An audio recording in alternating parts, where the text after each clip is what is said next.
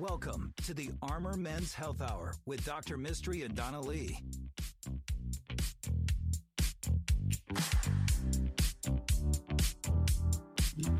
Hello and welcome to the Armor Men's Health Hour.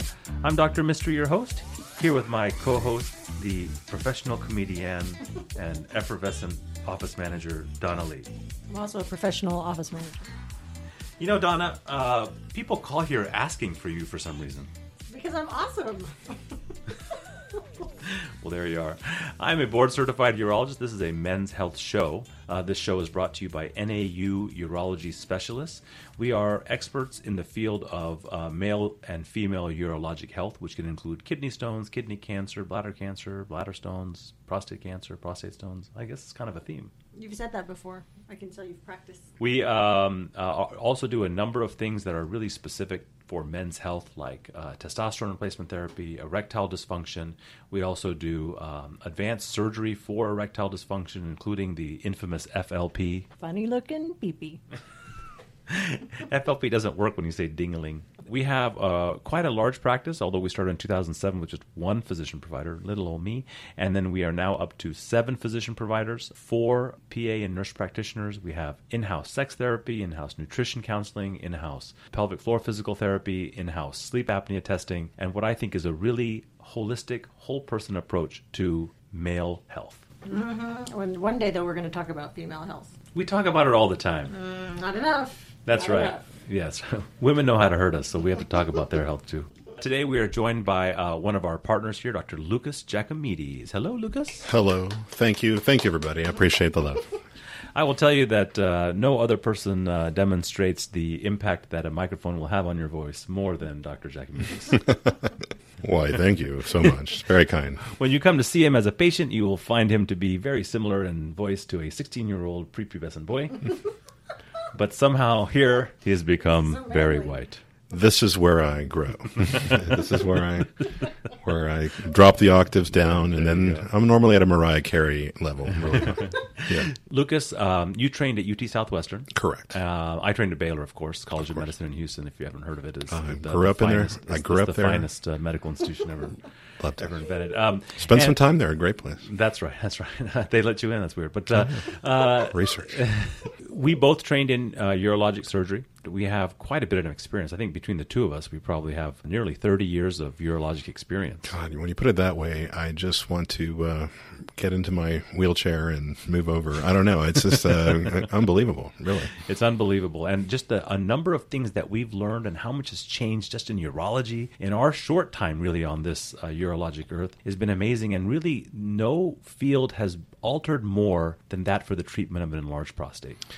I think you said it well. I, I was thinking about all the things that I do now, how few I actually did in residency. I mean, I do kidney stones the same, but prostates, I mean, there were almost nothing that I do now. Actually, nothing I do now I did in residency.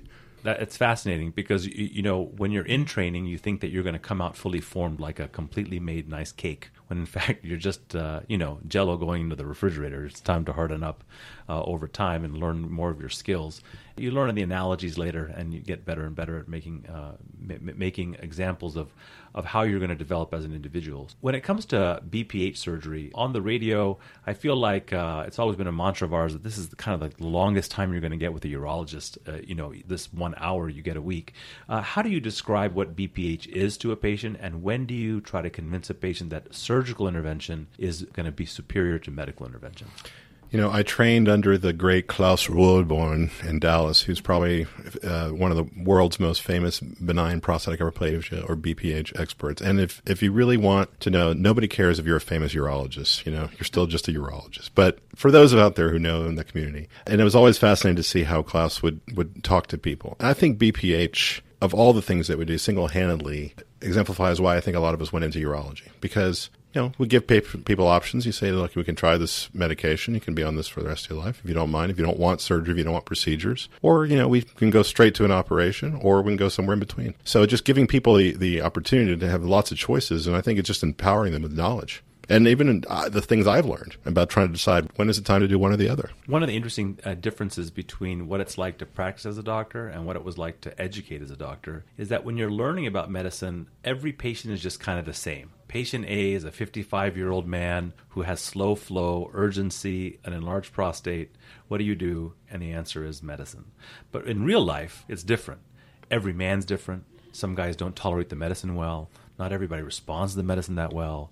Some guys are gung ho to cert to operate right away. Some guys are very uh, very averse to uh, operating. Some people are based upon people's their their neighbor's experience or their father's experience. Some people just want to avoid medication at all at, at all costs. And fortunately, today now we can really kind of tailor your approach for BPH to really exactly what you want. Right. And I think it's reading the patient in front of you. I was thinking about a patient you said that I saw yesterday who really should not be playing around with medications anymore. This man has had kidney failure, has had catheters multiple times, had hospitalizations for infections. It's time to get to work on this guy or he could potentially could end up, you know, we call it benign prostatic hyperplasia versus malignant and cancer, but benign prostatic hyperplasia can have serious side effects of kidney failure. Not just one kidney, but you kill both kidneys if you don't empty your bladder well. So I think, you know, telling people, no, it's time to do something more about this, and not everybody fits in that perfect box. You know, you need something done. And the number of people that are on medications like Flomax, or also known as tamsulosin for BPH, and are really not completely satisfied with their treatment is staggeringly high. It's probably the minority of patient that comes in and says, no, no, that medicine works perfect. I don't want anything else. My dad is very much, he's uh, on Uroxatral, and I said, well, he's miserable. And he says, what can I do, son? He's like, well, you need to go see about getting a surgery. Oh, I don't want to do surgery. Well, then stick with your meds. Well, I don't want to do meds, you know, and it just kind of goes back and forth. And he's he's in Greece right now, so he can't hear this podcast. I don't think so. We're, we can make fun of him all we want. No, I love you, Daddy, there, but you know. there's no internet in Greece. No, that's it's it's it's uh, it's very very poor, um, very poor country. We you know, it's COVID is really hitting it. But seriously, I think um, yes, there's no reason to be a martyr and suffer if the pills aren't doing it for you, or even why bother starting with meds? Sometimes you know that's that's certainly a, a a switch that I've made over the years. So we've talked about several different treatments on this show before, and if you get a hold of the podcast or ever want to come talk to us for a second opinion, we do green light laser, standard TURP, we do uh, vaporizations of the prostate using the laser. Some of us do HoLEPs or whole gland uh, enucleations of the prostate. We do in office procedure called Rezum, which uses hot steam therapy prostate artery embolization is a relatively newer addition to our armamentarium, as well as the in office UroLift.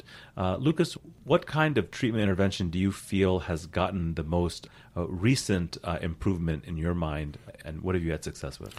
Well, I think it's all again about the target. I mean, I've, I've had great successes with UroLift, but even that gentleman I told you earlier, he came to me with another physician elsewhere telling him that he should have a urolift, and I sort of thought, no, you probably need a full resection of the prostate with a plasma button. Um, I've been very pleased with the plasma button over the last uh, eight years or so that I've switched to it from the green lights. Um, I think everybody's got their own favorite arrow in their quiver. It's just good to have options. Um, and I think among the, the four of us that operate in this clinic, I think it, it's good that we all have kind of a relative one that we like better than others. And then, you know, you've mentioned also you did about even robotic simple prostatectomies. We don't do them very often, but I think honestly, that's what a lot of people do need sometimes. So I've been very pleased with the plasma button TURPs. Uh, I've been pleased with the Rezums. I've been pleased, very pleased with the UroLifts. We haven't done, I haven't personally done any PAEs or had patients with it, but I'm interested about it. So I think it's a matter of if patients are ready to jump to a bigger procedure versus maybe do something in between. And if it doesn't work, then do more. You can always do more. You can't usually do less once you've done the bigger case. That's right. I mean, uh, the the idea of this iterative, stepwise process through, uh, uh, you know, more and more invasive type procedures may appeal to some. I'd like to do the least that you can to me with the lowest complications, and then proceed. BPH surgery is very much a uh, a cost versus reward kind of uh, trade off. The more likely something is to work, the more likely you are to have some potential complication. But just for our listeners, none of these procedures are likely to cause impotence. None of them are really likely to cause any incontinence. Uh, they may not work. Um, and some of them have varying levels of discomfort in terms of how long you have to wear a catheter. But if you're interested in getting a second opinion on your BPH, if you've kind of been going to the same urologist for years and years or primary care doctor for years and years, and that doctor doesn't seem to be adding anything new to your options, uh, call us for a quick phone call. We'd love to do a telemedicine visit with you and talk to you more in depth about uh, options for your BPH. What's really great about uh, us talking uh, together on the show is to kind of showcase differences in how we deal with certain conditions really talk about those areas of urology that, that we've had a lot of experience with, less experience with, and how powerful it is to be part of a group like ours that takes such a, a, holistic approach to urology. And so I thought I'd talk a little bit about urgency and frequency in men. When I was in training, we really only learned that men had one condition that was an enlarged prostate and that was like the mother of all the urinary symptoms, and that was it. But certainly in practice and, and just kind of biologically, as we've learned as a profession, we know that there's lots of nuances there in what can cause a man to have urinary symptoms. So when a man comes to you predominantly with nighttime peeing and daytime urgency and frequency, what's some of that little speech that you give him?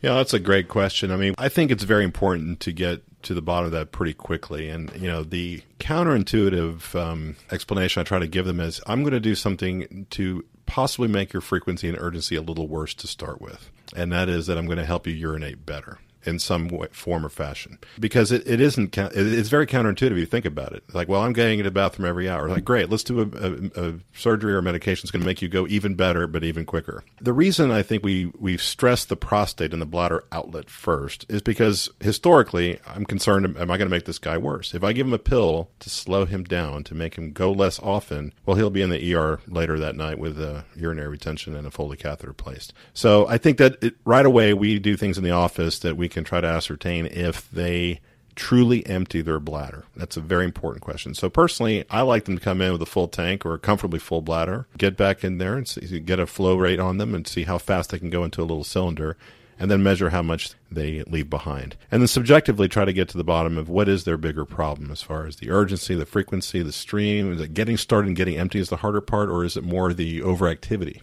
You really uh, hit on it. Is is that when men come in for urinary problems, trying to distinguish those symptoms that are obstructive, such as difficulty getting started, slow flow, and I put post void dribbling in there as well, versus irritative, which is nighttime peeing urgency and frequency, can really give me an idea of whether or not I think the prostate's the primary problem or their bladder's the problem.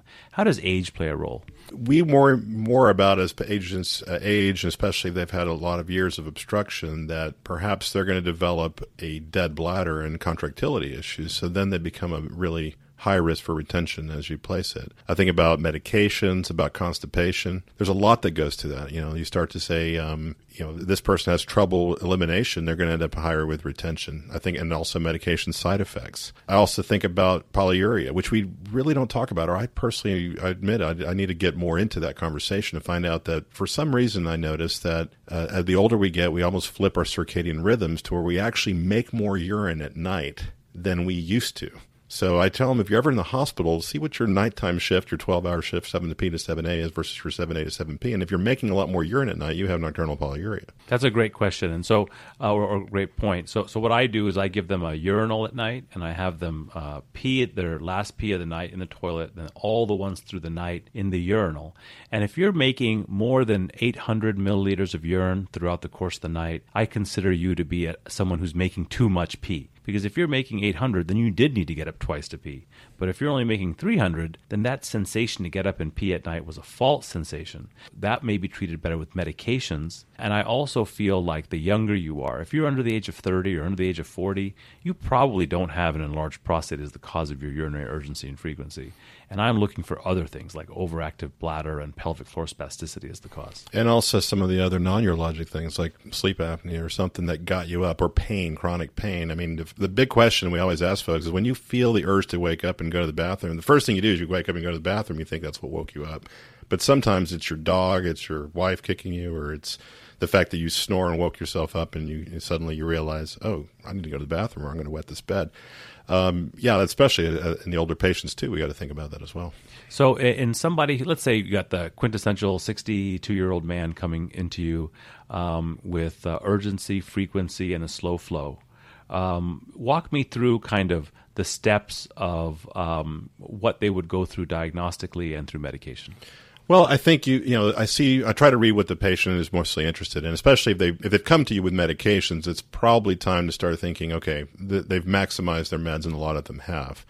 I mean, doubling a two Flomax pills instead of one isn't going to help him, in my opinion. So, so then I start to think diagnostically, or do I need to look in their prostate, especially if on exam they don't have a big prostate, but it may be all caving in on the inside, and I, and that may be their problem, or maybe they have scar tissue, or some reason to look inside their prostate. And then I also offer to also measure their prostate uh, to see if they're a candidate for a lesser invasive procedure for some patients, they the last thing they want to think about is a surgery, and they come to you de novo, having never been on a single pill. And sometimes I'll give them the option, say, okay, we'll try this for a month, see how you do, and let's see if it got better, and then come back and see me, and, and then decide. You know that really helped, but I really don't like to take the medications where I got these side effects. I think what I find is that patients really like to know that you have a next step if the first step doesn't work, and that you're not just coming up with a brand new plan every time you see them. And so, for a patient like that, I will often put them on uh, tamsulosin or Flomax to start with if they're not on it already. I'll have them come back and I'll look in their bladder with a camera to make sure nothing's blocking, and I'll measure their prostate with an ultrasound. And if that medicine doesn't work, then I'll flip it to medicines that work predominantly on the bladder. And then if I feel that person's going to benefit from a surgical procedure, then I either try to go the line of overactive bladder or enlarged prostate, which to many of our listeners may sound like the same thing, but we know biologically and how we treat it are completely separate things. I think you alluded to an important point uh, early on is that, um, you know, that men and women have overactive bladder at the same degree. It's not like somehow the extra Y chromosome uh, denies us the need and have an overactive bladder. We still have overactive bladder as much as women do it's important to probably treat that and at least set that expectation that you still may be getting up at night. It's just that you're going to get to the bathroom and get more out of you. So I think, you know, certainly I saw a guy yesterday that I thought, oh, this guy just needs a procedure. I just need to go in there and I find it. I look in, you can drive a truck through his prostate. He can knock the bark off a tree afterwards. Like, you don't have a prostate problem. It's a bladder problem. Let's go after it. I think that's really great. And if you feel like you've been stuck into a one size fits all uh, mentality of your urinary issues, we would love to see you as a second opinion. It's been one of the most powerful um, things that we've uh, uh, implored uh, our listeners and our patients to do. We've done hundreds and hundreds and hundreds of second opinions for a variety of urologic conditions, predominantly surrounded around prostate cancer, predominantly around BPH, but we'll take care of questions about your low testosterone measurement or whatnot. And in this environment, doing telemedicine visits is, uh, is, is very accessible, very easy, and very informative for you. So, Donna, how do people get a hold of us? You can call us at 512-238-0762. Our email address is armormenshealth at gmail.com, and our website is armormenshealth.com. To go back to your bird analogy, we're going to get the flock out of here. The Armor Men's Health Hour is brought to you by Urology Specialists of Austin. For questions or to schedule an appointment, please call 512 238 0762 or online at armormenshealth.com.